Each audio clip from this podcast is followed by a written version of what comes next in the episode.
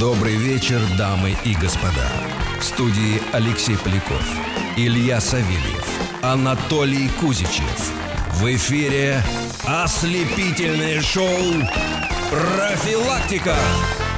18.10 столица, друзья, всем большой привет. Давайте сейчас, прежде чем мы поговорим, видите, мы уже даже нас на, на стадии обсуждения сцепились в, как в дискуссии, в На стадии острой. анонса. На стадии анонса еще. Все-таки о Железном Феликсе мы говорим или о Кровавом Палаче. Вот, о том, кто... О солдате революции. О солдате революции, который, между прочим, занимался, как известно, проблемой беспризорников, но не так, как вы подумали, а просто действительно э, А, я, я, кстати, могу... занимался их призором. Да, а почему появились... Или эти массовыми Нет, репрессиями. почему появились эти беспризорники, хотел Это- бы спросить. это 700 Где их родители? 729 вопрос. Конечно, гражданская война. В основном там все Или остались. красный террор? И это не проблема Дзержинского. Друзья, все, в общем, ближайший час будем говорить о Феликсе Дзержинском в рамках нашей рубрики ЖЛ, ЖЗЛ. Но прежде разыграем пару билетов на нашу вечерину. Профилактика. Год на маяке. Кто задает? А, 728. вопрос задает Алексей Поляков. из Москвы. 728-7171, код Москвы 495, 5533 в начале слова «Маяк». Э, Там тоже мы принимаем правильные ответы. Алло. Конечно. Алло, Здравствуйте. Ой, здравствуйте. Э, А что это у вас так громко в трубке? вы вылезете... а Вы где сейчас вообще-то? Дома. А как вас зовут? Маргарита. А у вас ветрено дома, Маргарита? Стены есть? Маргарита? Да, сейчас. О, Нормально? сейчас прекрасно. Вот, сейчас уже да. получше. Вошли в, кол- э, в зал колонный? Нет, просто чтобы вас лучше слушать, я гарнитуру включил. Правильно. Маргарита, Вот, гарнитуру. давно А. слушаете шоу? Отключил да, гарнитур. давно. А, Еще вне- с телевизионных времен. С телевизионных? Смотрю. Понятно. А, а вы как себя считаете? Внимательным слушателем? Да. Потому что стараюсь. вопрос, вот я читаю вопрос, он нетривиальный. Я бы вот сходу, наверное, бы и не ответил. Я бы тоже не ответил, поэтому я предлагаю придумать с лету другой вопрос, какой-нибудь более нормальный, более Давай, внятный. давай я э, задам третий. Да. Э, потом мы придумаем. готовы? Да, готова. Кто из ведущих Ага. обнажился в эфире и почему? И сорвал Леша и э, Анатолий, потому что... э, эксбиционисты. Нет. Потому что... Забыла. Вагнер. А, там речь шла о музыкальном каком-то... Да, произведении. проиграли пари, правильно? По поводу музыкального...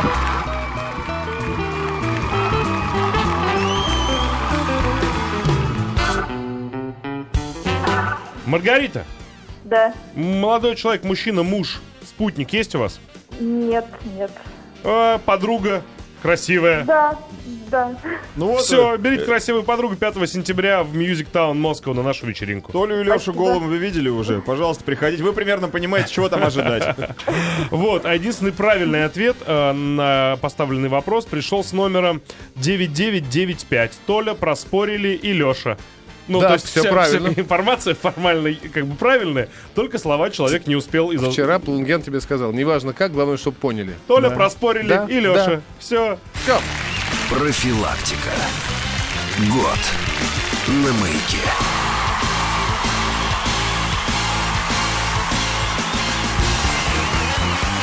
Жизнь замечательных людей.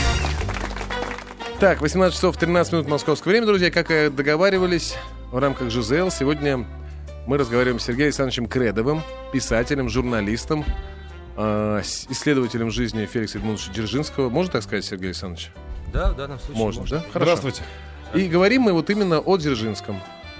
Э, вы Знаете, что- что- чтобы сразу, так сказать, на какое-то, не знаю, направление задать нашей беседе, э, мы, мы когда писали анонс вот к нашей программе, один из нас говорит, э, беседуем о кровавом палаче, а другой говорит, нет, нет, беседуем о железном солдате революции. И как-то на этой почве... э, Значит, мы- Понравились? ну, это другой вопрос, да. Ну, в общем, решили у вас спросить. У вас есть свое собственное личное эмоциональное отношение к Дзержинскому? Ну, разумеется, как оно могло не возникнуть. Э, Может быть, не такое простое. Правильно, мы живем все-таки Да, конечно. не во времена античности, когда говорили там хитроумный Одиссей, там э, мужественный Аякс. Все-таки это были люди э, сложные, со сложной биографией, события такие, что до сих пор их э, осмыслить, я так думаю, не удалось никому в полной мере. Мгм. Вот, конечно, Дзержинский — это часть моей биографии. Я писал его, естественно, не с тем, чтобы каким-то образом э, насадить представление о нем как о Железном Феликсе, рыцаре и так далее. Я, прежде всего, хотел понять, что это была за личность. Э, м, вот. И насколько, во-первых, прежде всего мне было интересно, насколько за него интересно взяться. Можно ли там что-то новое найти, потому что на нем, о нем было написано очень много. Вот. И когда я погрузился в эту тему, я увидел, что там э, просто непаханное поле для исследований. Бездна. Вот это меня да, завело, и я с, вот с большим таким увлечением занимался этой работой. Я хочу показать. Друзья, э, э, посмотрите, пожалуйста, видеотрансляцию. Я хочу показать просто книжку. Собственно, это книжка в серии ЖЗЛ «Молодой гвардии». Сергей Кредов написал. Называется она, ну, естественным образом, «Дзержинский». Вот Ну, так. так, Нет, то, что, э, э, ну, как бы в одну краску окрасить любого человека нельзя, мы с этим согласны. Но всё-таки- доминирующая краска Да, бывает. но доминирующая краска бывает. Вот какая у вас? Все-таки. Подожди, а может быть, знаешь что, стоп. Может быть, мы, мы сами выберем э, цвет к концу беседы. Давайте начнем. Тогда, то, может быть, ну, а мы в конце беседы с Сергеем поймем, так сказать, какую краску красить, может, мы сами решим, так или иначе. А начнем просто хронологически. Польский дворянин, ведь правильно? Э, Да, бедный польский дворянин. То есть он, в принципе, родился на территории нынешней Белоруссии, потому что Дзержинова находится возле Минска, километров 50 сейчас. Мгм. Вот. Но он себя понимал как поляка, э, бедный дворянин, э, да, который в детстве, естественно, с- э, был одержим идеей борьбы с, э, с империализмом, с русским, с С российским. детства? А, именно с российским Ну, с детства, империализмом. да, они воспитывались так, как воспитывались все поляки в то время. Потом гимназия, потом... Извините, из- это очень важный просто момент. Может, я искусственно его, так сказать, заостряю. Вот вы сказали, как, как все поляки в то время, да и в наше время. Вот они же ненавидели, ну, понятно, что они ненавидели прежде всего империализм русский, но вообще-то я думаю, что не любовь свою и, и на все русское тоже они распространяли. Поляки ненавидели русских, а порой и ненавидят до сих пор. У Ну, этого есть за всех поляков основания. я не беру здесь. У меня есть свое мнение, конечно, но я думаю, что не в связи с Дзержинским это стоит говорить. В конечном итоге все-таки он стал не польским националистом, а социал-демократом. Это отдельная тема. Я своей книге разбираюсь, почему он ушел все-таки в социал-демократы. Ведь перед ним Мгм. было две, два пути. Его земляк Пилсудский стал националистом, Мгм. э, и, в принципе, Польша пошла, за- пошла за ним. То есть социал-демократию э, и Дзержинского они отвергли в конечном Мгм. итоге. Ну, конечно, интересно, почему э, Дзержинский стал именно вот таким и интернационалистом. Более того, он стал э, противником отделения Польши от э, Советской России. Вот. Ну, этому есть свои причины. Мгм. Вот Дзержинский, понимаете, это, вот вы говорите, цвет. Вот, честно говоря, я про цвет не задумывался. Ну, скажем так, какой цвет был, скажем, у э, протопопа Кума, например? Вот как вы считаете? Не знаю. Но Я про Дзержинского я, я- я знаю цвет. Знаете какой? Красный. Красный. По-любому. Ну, все правильно. И в силу и- знамени, и в силу крови. Ну, все, ну, Красный, красный. Ну, красный, конечно, безусловно, это были его убеждения. Вот, но э, интерес к, ли- к личной- к личности Дзержинского вовсе не а, ограничивается интересом к идеям, которые он исповедовал. Как говорится, он время был бы Брут, там, в Афинах, Переклет. Такие личности, как Дзержинский, на мой взгляд, они а, обязательно выносятся на поверхность вот в период революции, войн, да, Э, это такие личности религиозного такого плана, э, обязательно. И э, их уже деятельность оценивается по тому, как мы оцениваем дело, которому они служили. Правильно? Да. Э, Я могу сказать, что, причем, ну, Дзержинский, я бы даже сказал, да, был по многим параметрам трудно достижимый такой образец, потому что по таким факторам, как, скажем, ну, воля, да, мужество, способность переносить страдания физические, например, да. Был очень сильный. Сколько, сколько, сколько раз он сидел в тюрьме? Он сидел, э, э, был э, в тюрьмах, ссылках и на каторге больше 11 лет.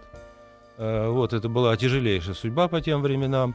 Вот, и многие считают, что раз он так долго находился в заключении, значит, он что-то страшное такое совершил э, в революцию. Мгм. Вот, а на самом деле выясняется, что э, ничего такого страшного не совершил. Это молодой мальчишка, э, который нуждался в какой-то идее такой, которой бы он служил. Э, он поначалу, естественно, он католик, вот, потом в католической вере э, он разочаровался, ему нужно было чем-то, ну, потребность. э, А, а вы знаете, вот, кстати, вы- это очень интересно. Я э, где-то читал, что он был ярый католик, и он всех пытался посвятить вот в эту католическую веру, а потом резко поменял свои взгляды и перестал этим увлекаться и начал посвящать всех в другие взгляды. А, как, а почему, почему, почему, почему? Я не думаю, что в молодости это называется поменял взгляды. А как это? Поменял взгляды, если человек получал зарплату в одном месте, ему предложили в другом, Нет, но и когда, поменял. когда, молодой человек, рядом. когда правильно? молодой человек говорит, что если я разуверюсь в Бога, то смысла жить мне не будет. Ну, Ну, это, юношеский максимализм. Ну, как мы будем Нет, а, конечно, юноши много всего осуждать говорят, молодого это человека? нормально. Да мало ли таких примеров. Воз- Да. Ну, возьмите, вы скажите, Добролюбов, там, Чернышевский. Это же все э, натуры религиозные, которые в юности были э, очень религиозными людьми. Правильно? Мгм. Потом происходит что-то такое, они сталкиваются с несправедливостью, например, да, то, что написано у Некрасова. Там Бурлаков увидели, там увидели страдания, тем более страданий тогда действительно было очень много, там Да. было чему ужаснуться. А люди, они были впечатлительные, потому немедленно, так сказать, как выражаешься, меняли свои взгляды. А почему он разуверился в Боге? Ну, Ну, какие-то биографические факты Ну, есть? биографически, ну, я очень много э, внимания посвящаю этому моменту, потому что для, именно для Дзержинского действительно очень важно понять, почему он пришел в революцию. Вот. Но э, очень часто такие э, вещи происходят под влиянием каких-то э, трагедий детских. Скажем, Добролюбов э, потерял э, сестер, например, своих. Да? Э, Дзержинского тоже была в детстве трагедия. Э, при загадочных обстоятельствах погибла его сестра Ванда. Она была старше его на год, они очень были дружны. Э, Вот. Существует масса версий. То ли он выстрелил, то ли да, да, да, вот вы правильно случай, говорите. Да, это вот делает. то ли брат его. Все правильно, да. Э, Вот. э, И узнать это совершенно невозможно, потому что следствие не проводилось. Семья Дзержинских э, нигде не упоминала, просто вот вычеркнула ее как бы. Вот она встречается до определенного времени, Ванда юная, да, а потом просто исчезает. Вот. А какие И- гипотезы? Э, Гипотезы враги выдвигали всякие разные, вплоть до того, что чуть ли не сам Феликс ее застрелил. Вот, и, э, вот. Но, скорее всего, все-таки он и Станислав, его брат, э, не стреляли из ружья, а она попала на линию огня, и, скорее всего, Станислав вот, по неосторожности ее застрелил. Ну, причем неизвестно, когда это произошло. То есть э, я даже встречался с современными э, Дзержинскими, которые сейчас живут, это вот, и... А где они ну, живут? В Польше? Как нет? В России. В России? Я не, Мало пол- ли. не уполномочен говорить, чем Не, они не, я- мы не, занимаются, мы не но это- просим адреса, ну просто но они, это они на, же- на уровне, скажем, профессора биологии всемирно известного вуза, например, его Да? внук. Ага, Да, ага. пра- правнук. э, Но фамилию, очевидно, не носит. Ну как, именно Феликс Дзержинский. Именно, именно Феликс Дзе- Дзержинский. Ага. Гордятся, Вот, значит, И, э, вот, э, например, э, я был когда у них один раз дома, я там увидел э, ну, бабушку, которая в свое время сидела в кресле у Ленина, когда ей было два или три года. Как, э, все очень близко э, расположено. Девочка бежала по коридору, вышел Владимир Ильич, э, вот, и завел их в кабинет, посадился на кресло. Вот, вот ей сейчас она, значит, Ну, короче говоря, узнать, что произошло с Вандой, нельзя, но невозможно. Но вот я очень внимательно э, этим занимался, и вот, судя по личности Дзержинского, вот по его никакого надлома вот именно в связи с этим у него лично не было. Мгм. Скорее всего, действительно, у Станислава был, потому что он жил там особняком в своем там Дзержинове и погиб, в конце концов, от бандитов, от руки бандитов Станислав. Вот. Но, тем не менее, такая трагедия была, несомненно, она повлияла, так же, как на Ленина, несомненно, и на Александра Ульянова. Повлияла смерть их отца, неожиданная, быстрая от инсульта, что впоследствии Ленина... А на когда- Владимира еще и смерть Александра. Ну да, там вот... соответственно. Но э, Ульянов это долгая история. Да, да, мы же не о чем говорим. Да, Нет, да, да, А да. значит, смотрите, б- б- бог с ним, он там, ну, молодым, молодым людям свойственно метание. И я тут не вижу, мне кажется, ни- никакого, никакого, вот я лично не вижу никакой ни загадки, ни, так сказать, мистического составляющей, Был- он то верил, то теперь не верит, то теперь другое. Молодые люди мечутся, это нормально, это всегда. Вот э, как он пришел именно в русскую революцию из Польши-то? Вот именно в какой момент и, и как, и с кем? Э, Он пришел не в революцию, вообще говоря. А, Он пришел, э, просто будучи на старшем э, курсе гимназии, э, он почувствовал потребность вот в объяснении мира, да, и тогда появились марксисты первые. Вот, естественно, он э, Дзержинский, вот я себя представлял в его возрасте в 19 лет, я могу сказать, что я думаю, Дзержинский 19 лет, ну, намного лучше своих сверстников того времени, намного лучше. Почему? Потому что сверстники в 19 лет о чем думают? А девушка? О девушках. В лучшем А, случае. по- а, Ну да, да, пойти куда-то учиться, откосить от армии, там, я не знаю, устроиться там финансистом, менеджером, что-то такое. Сейчас уже и Ну да. космонавтами не мечтают стать, правильно? А Дзержинский увидел несправедливость.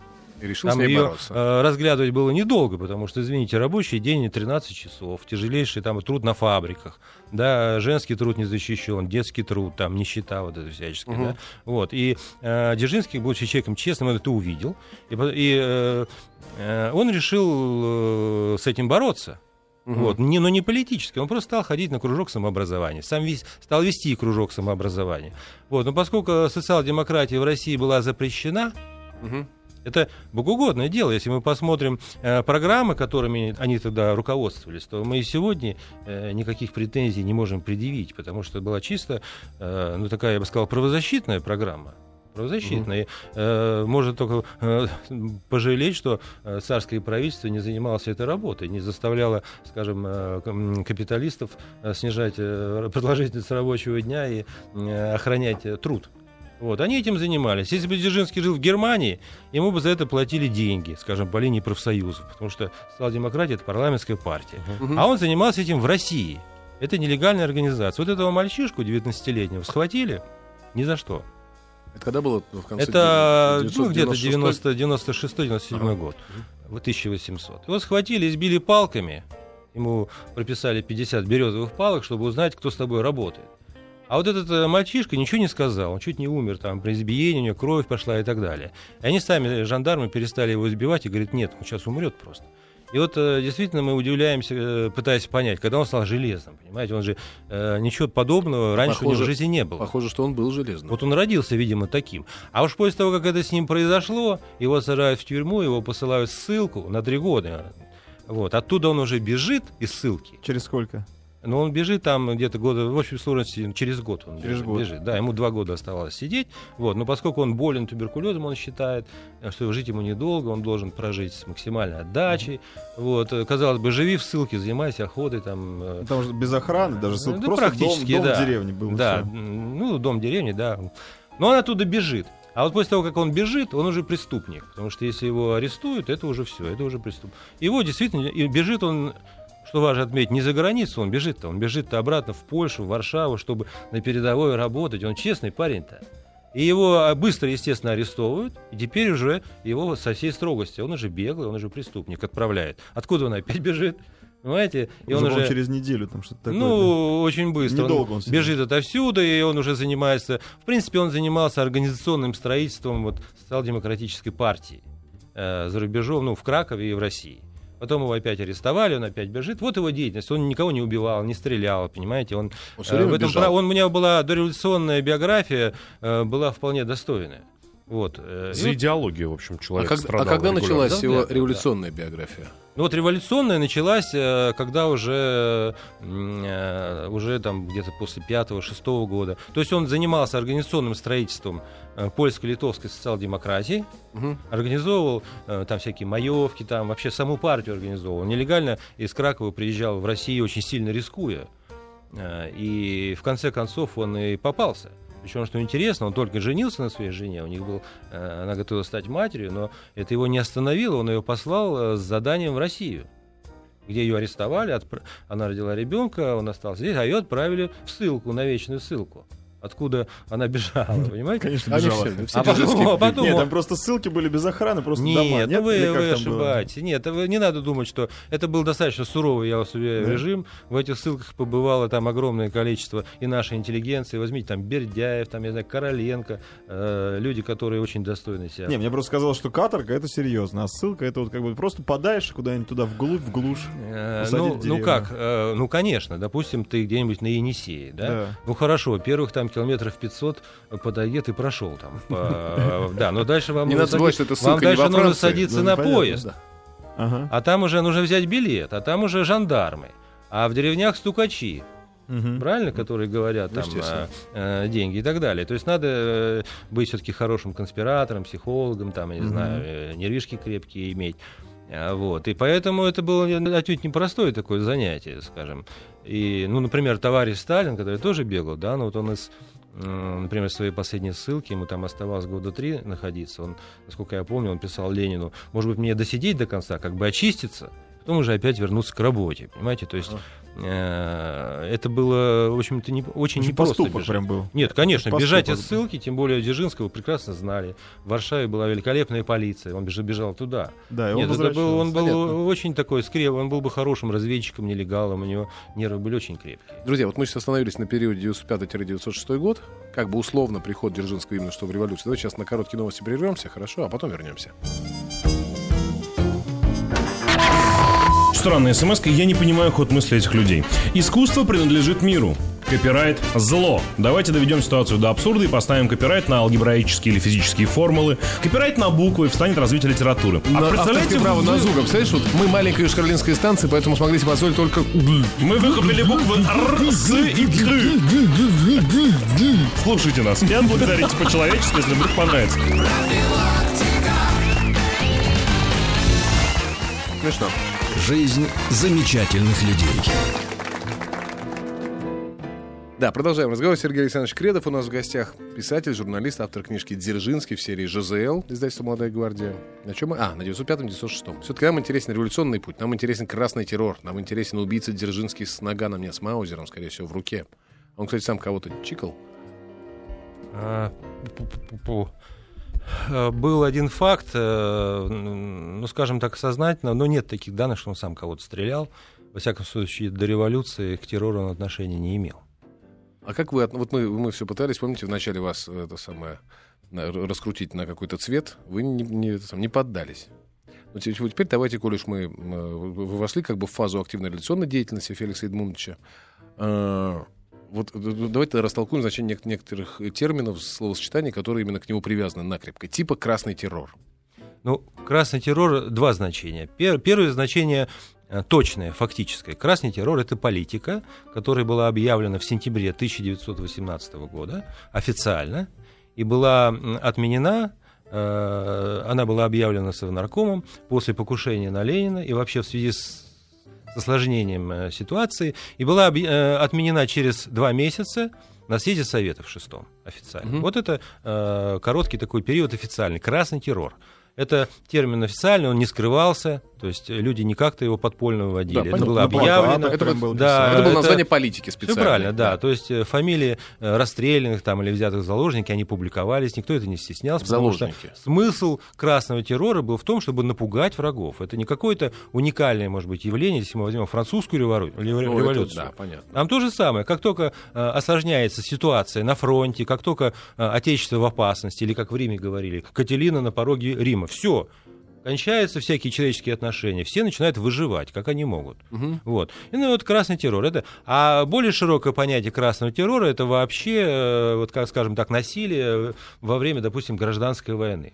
Вот. Но я сразу хочу сказать, я, э, значит, ну, естественно, присоединяясь э, к оценкам всех этих ужасных явлений, которые тогда происходили, э, я в своей книге обосновываю какой тезис, что красный террор э, нельзя не исторично рассматривать в отрыве от всех остальных терроров вот в гражданскую войну, от белого, там, от черного, там, от э, зеленого. Это явление, ну это как э, притоки э, одной реки, понимаете, побеги одного дерева Мгм. с общими корнями.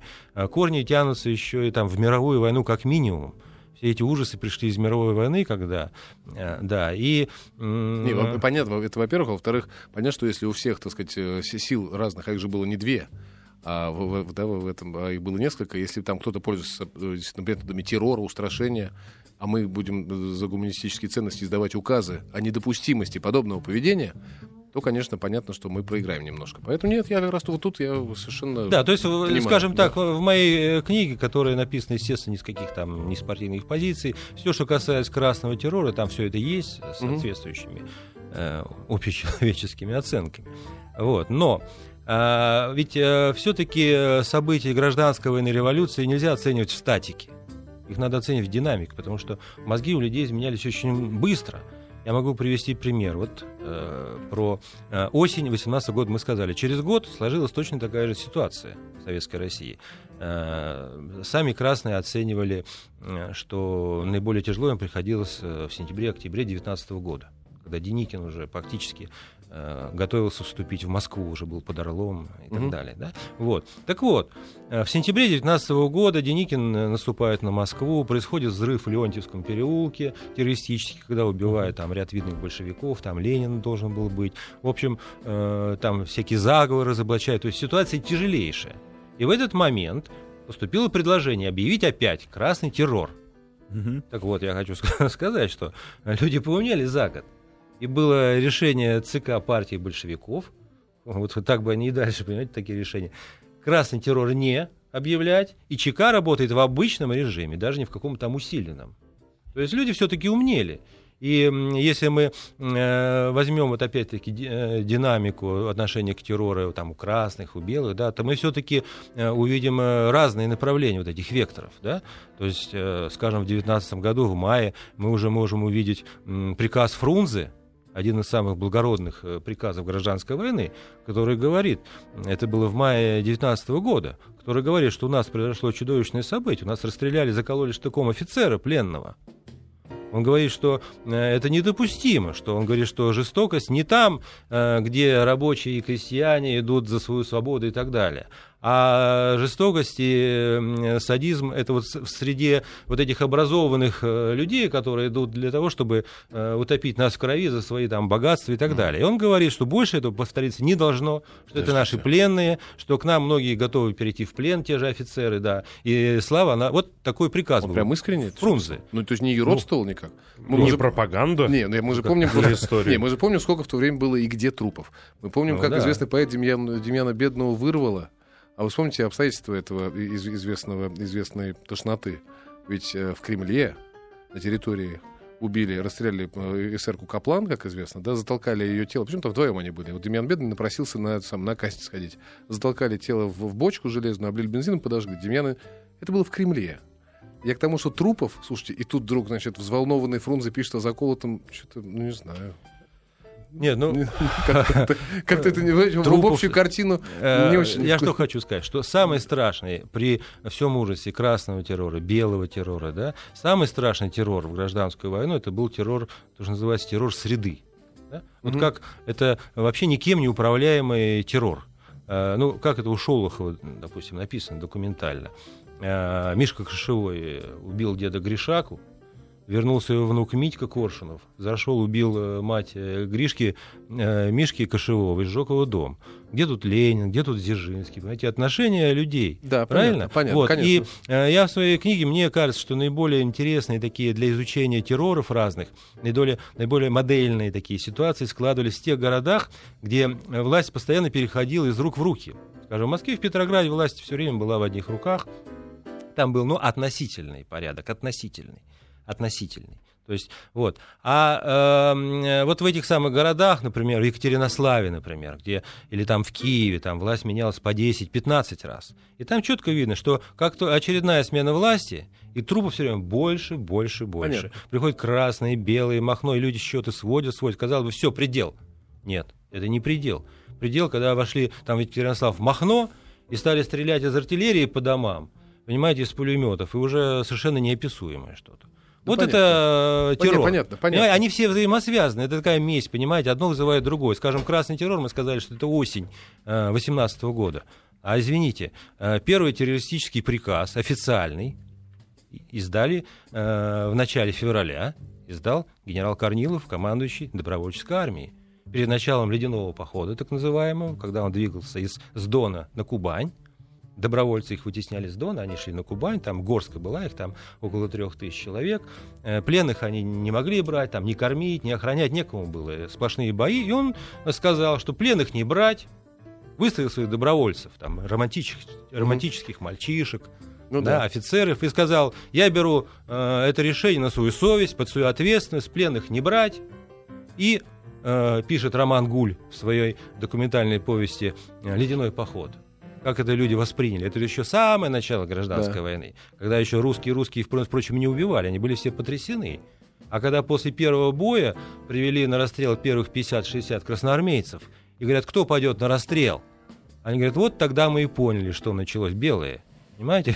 Поэтому, а, Да. это, а эти, это было три месяца непрерывных боев. Они Да. туда-сюда ходили, по 50-60 человек. Понимаете? А это даже никакие не большевики им противостояли. Это тогда не было большевиков. Да, понятно. тогда были советы там какие-то, фронтовики бывшие, понимаете? Вот и вот она жестокость. А это уже там а, осень, это уже, знаете, это уже... Хорошо. э, Нет, давайте вернемся Давайте к Дзержинскому? личности Дзержинского Да, да. Нет, тема на самом деле, она такая немножко слишком философская.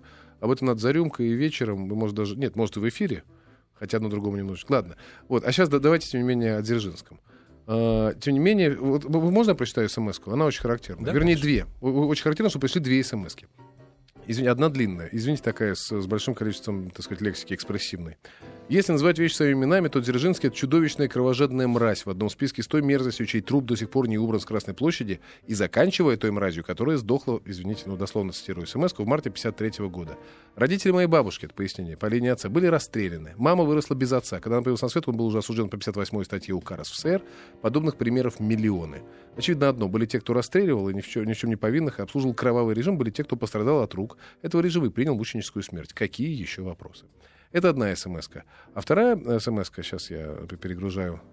Э, Смысл в том, что спросите у кого угодно, сейчас, сейчас, сейчас, Спросите любого у любого советского. советского, да и российского пограничника от Дзержинского, или у военнослужащего внутренних войск, кому, спросите, да, у кого угодно, получите справедливый ответ. Феликс — настоящий герой своего времени. Время, конечно, накладывает отпечаток, но две смс очень характерные. Вот так у нас сейчас в стране относятся к Дзержинскому. Очень по-разному. А, Мы сейчас ни в коем случае не ставим перед собой за за задачу примирить. И, но поговорить об этом, подробнее разобраться, это, это хороший путь к примирению. Ну, насчет того, допустим, как относятся в стране, ведь, э, Да. смотрите, э, памятника нет, э, но остались города Дзержинского, площади. Улица Дзержинского. э, гор- горы, понимаете, и никакого движения снизу за переименование не наблюдается. Нет. И по памятнику Дзержинского, например, референдум тоже никто не предлагает провести, потому что мне почему-то кажется, что референдум будет в пользу того, чтобы его там сохранить. И вообще я хочу сказать, что, конечно, вот, э, соглашаясь со многим, что говорится, я хочу сказать, что все-таки есть дзержинский человек, есть дзержинский образ. Правильно? Да, Так наверное. Вот, вот как влияет дзержинский образ э, на людей, да, потому что его портрет можно видеть в кабинетах там сыщиков, допустим, там, Да. наверное, чекистов я Чекистов, в кабинете конечно. чекистов Да, не да, был. а я был. Но вот у сыщиков было очень много. И я могу точ- точно сказать, что если э, в кабинете сыщика висит, допустим, портрет Дзержинского или статуэтка стоит, я почти точно могу сказать, что, скорее всего, он относится к числу лучших сыщиков. То есть он в это, этим хочет сказать, что э, неотвратимость наказания, да, что, да. ну так, по-жигловски, я бы сказал, это какая-то разновидность Жиглова, да, то есть вор должен сидеть в тюрьме, это не репрессии, люди никаких репрессий Абсолютно. Не, я понимаю, не вкладывают понимаю, о чем вы очень хорошо Да. понимаете, И да. поэтому Дзержинский все-таки, все-таки вот в исторической памяти миллионов э, остался все-таки примером э, не карателя, а он умер в 26 году. А, Вот. А он остался все-таки революционером, все-таки участником гражданской войны. Вот. Конечно, между э, красным террором периодом и большим террором, безусловно, есть связь. Ну, в конце концов, э, заместители Дзержинского, Егода, например, да, Минжинский, да, это люди, при которых все это было. Все правильно. Верно, Да. связь есть. Вот. Я ну, не хочу лишний раз рекламировать свою работу, но я об этом пишу достаточно много. Да, Вот. Но, э, ну, мало ли между чем и чем есть связь, там, понимаете? Все-таки, все-таки Дзержинский, скажем так, в памяти людей карателем все-таки, как вы себе представляете, Не он был. был. Да. Это очень важно, мне кажется. Э, Мы его не видели, э, значит, э, мы, если, не знаю, там времени нет, я могу, конечно, сказать, какие недостатки дзержинского руководителя, на мой взгляд, Какие? а, Скажите. привели к, вот, к Скажите. тому. Э, Ну, например, мне кажется, что его недостатки надо вести не искать не, может, там в беспощадности каких-то конкретных решений. Они во многом определялись временем, там, э, многие чем. А он, э, ну, исповедовал некоторые э, ошибочные, ну, заблуждения, опасные на таком посту.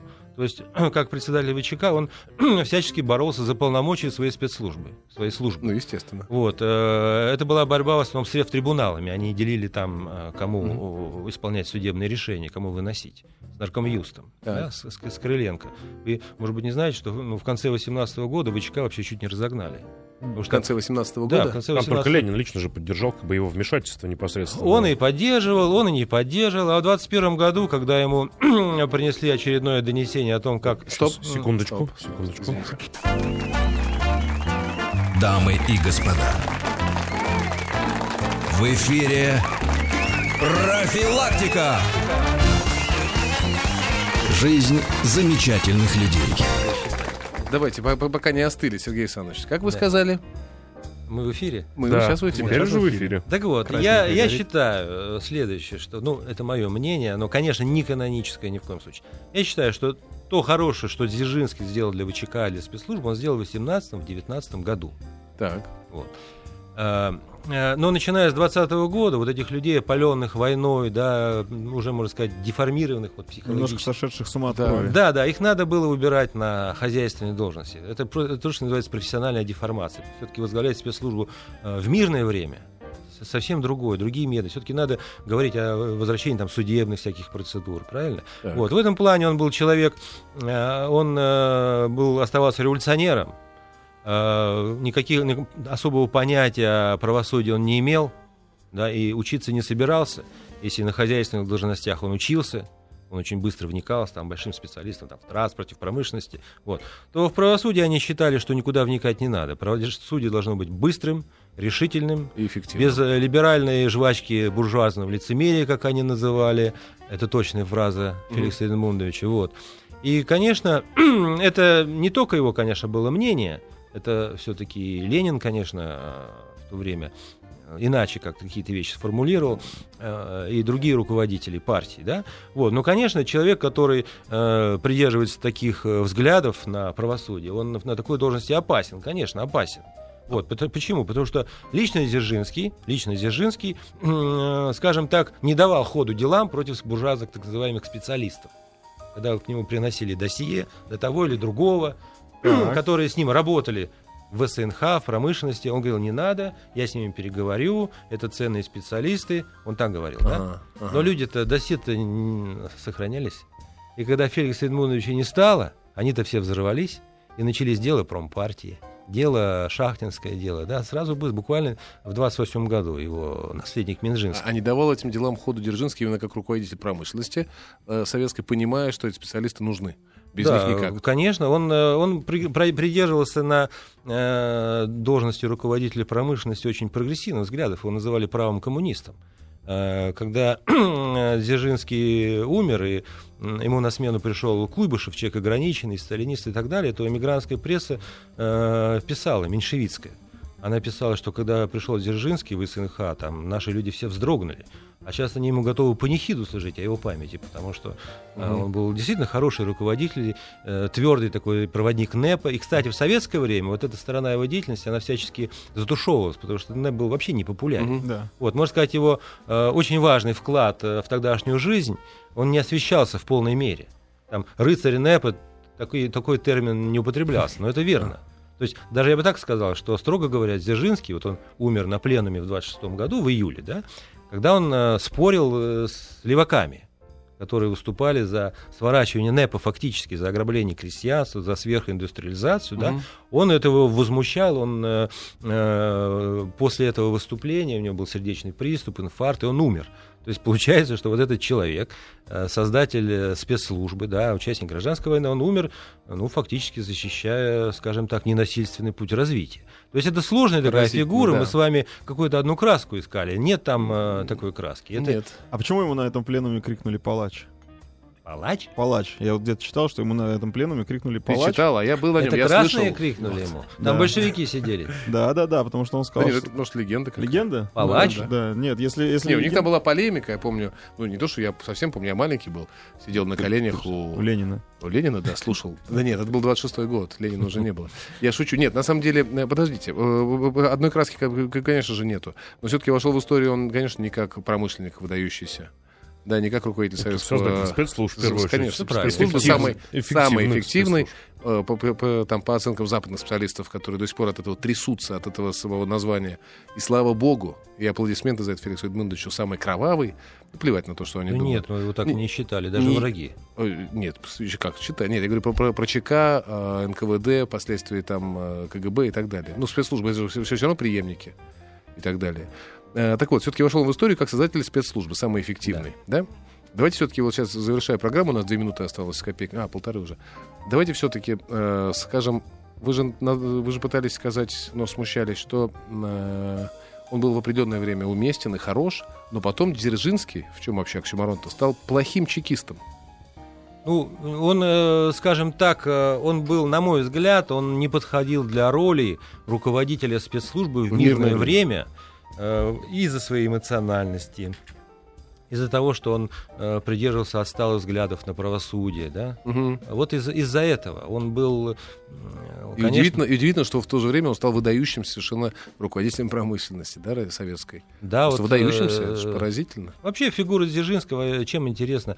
Э, Мне даже кажется, что для меня лично э, интересно даже... Она интересна тем, что поскольку он был человеком искренним таким, понимаете, Мгм. он э, не был каким-то двуслойным, понимаете, Да. он э, очень удобный такой персонаж для того, чтобы вообще понять то время.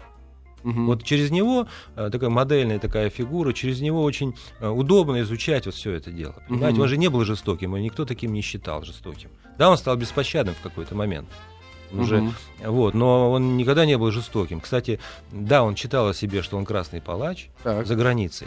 И я тоже думаю, интересно, как он к этому относился. и как? Так вот, когда его враги называли красный палач за границей, он этим гордился. Потому что он считал, что это полезно для Все революции. правильно. А Спасибо когда большое, в Сергей. СНХ его называли так, Он то он очень расстраивался и говорил, что я не чекист, я ваш товарищ. Про- спасибо, Сергей Александрович. Спасибо огромное. Спасибо.